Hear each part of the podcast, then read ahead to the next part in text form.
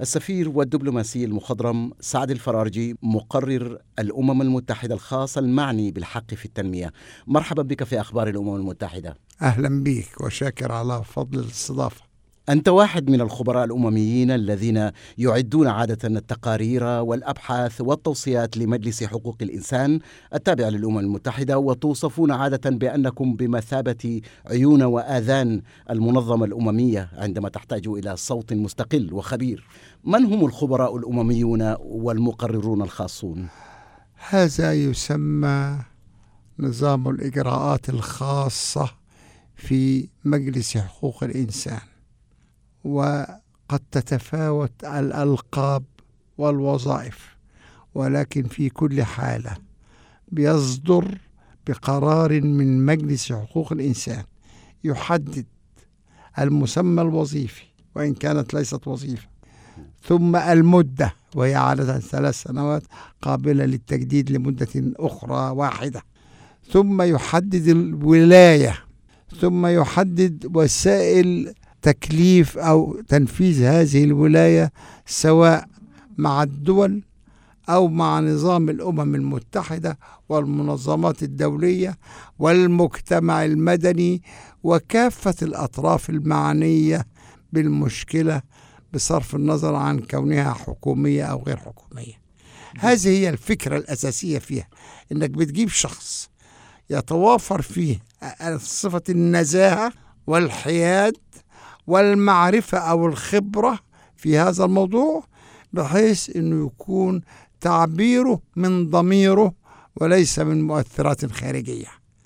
ده هو الأساس، ولذلك هو لا يتقاضى مرتب ولا يعتبر موظفا، ليسوا موظفين في نظام الأمم المتحدة إطلاقا، ولا يتقاضون أي جزاءات مالية منها.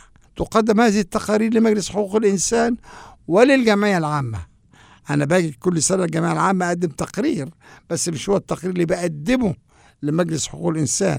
بأكلف بزيارات، بأقوم بأبحاث ميدانية، بحقق شكاوى إذا وردت لي شكاوي. كل هذه المهام بترد في قرار الولاية وتؤخذ فيها بالاعتبار جانب الحياد والموضوعية، وأنك تمثل النظام الخاص للأمم المتحدة. إذن أنت بالتحديد أنت المقرر الخاص بالحق في التنمية، وفي الواقع أنت المقرر الخاص الأول في هذه الموضوعة، إذ كنت أول من تولى هذه المسؤولية منذ تأسيس أو اعتماد كرسي المقرر الخاص المعني بالحق في التنمية.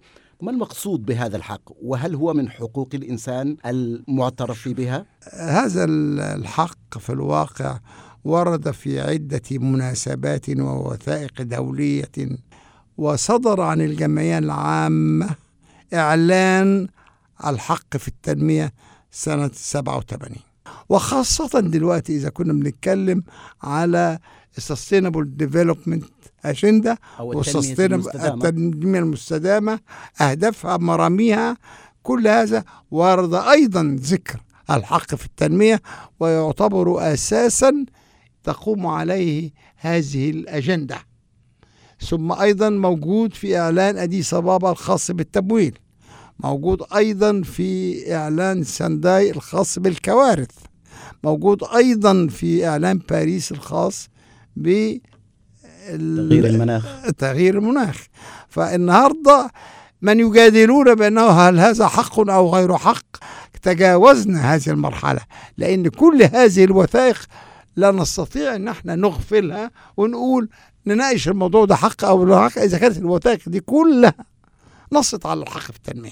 والحق في التنمية نصت عليه كحق فردي وحق جماعي.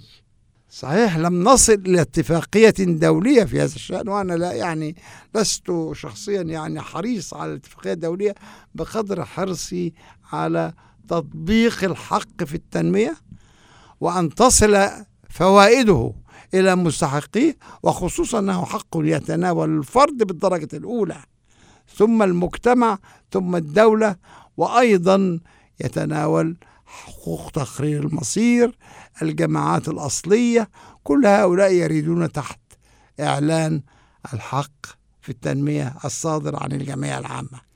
إذن أعطنا بعض الأمثلة في مسألة الحق في التنمية بالفهم الذي شرحته لنا. الحق في التنمية هو وسيلة أكثر منه وليس مجرد غاية، بمعنى أنك أنت تعطي لكل فرد ولكل مجتمع ولكل دولة الحق في التنمية، أفراد وجماعات ومؤسسات ودول، إنهم هذا حق من حقهم.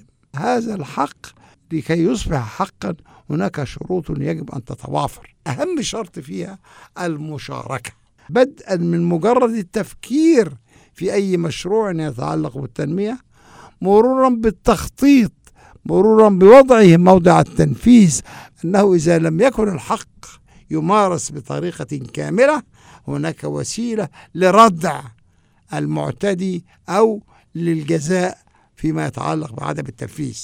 هل من إضاءة أخيرة عن ما تتوقعونه كمقرر للأمم المتحدة عن أنواع الشكاوى التي يجب أن تتلقاها؟ أنا لم أتلقى شكاوى حتى الآن، ولكن طريقة العمل وأن لابد في أعمال حق التنمية أن تتفادى أي تمييز أو تفرقة، وأن تحقق العدالة، وأن ترفع الظلم على من يقع عليه الظلم.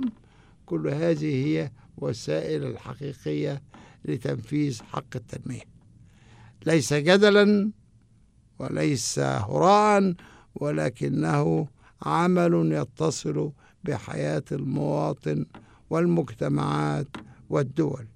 وعلى المجتمع الدولي أن يقف على حد المسؤولية في هذا الموضوع، لأن الدول النامية ما أحوجها إلى أن تحظى بحقوقها في التنمية. السفير والدبلوماسي سعد الفرارجي، مقرر الأمم المتحدة الخاص المعني بالحق في التنمية، شكرا جزيلا لك.